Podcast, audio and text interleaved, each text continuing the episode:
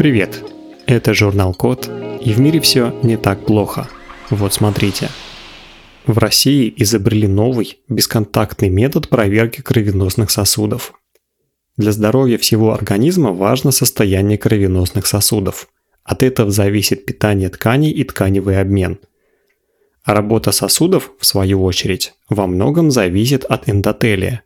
Это клетки, которые выстилают стенки сосудов изнутри – Эндотелий регулирует артериальное давление, останавливает кровопотери за счет свертываемости крови и заживляет стенки сосудов после повреждений.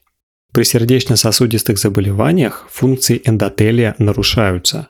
Например, это происходит при атеросклерозе, сахарном диабете и гипертензии, то есть повышенном артериальном давлении.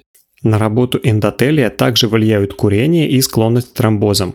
Обнаружить неправильную работу эндотелия можно, например, с помощью УЗИ сосудов, КТ с контрастом или МРТ. Но врачи редко назначают такое обследование сосудов на ранних стадиях сердечно-сосудистых заболеваний, когда еще нет других симптомов. Это долгие и часто дорогие процедуры, которые сейчас могут оказаться более полезными для других пациентов.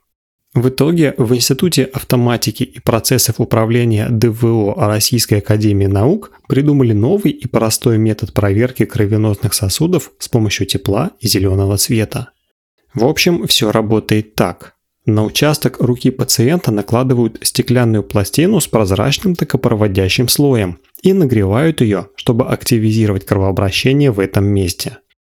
При этом процесс того, как там все происходит, записывают на видео в зеленом свете – После этого данные анализируют с помощью специальной программы и определяют тонус сосудов и их состояние. Во время тестирования так проверили сосуды у мужчин-добровольцев в возрасте от 35 до 55 лет. В результате исследователи установили, что новый метод достоверно отражает работу сосудов. В итоге, так как это очень простой метод диагностики, его скоро можно будет использовать в скорой помощи или даже прямо в кабинете терапевта.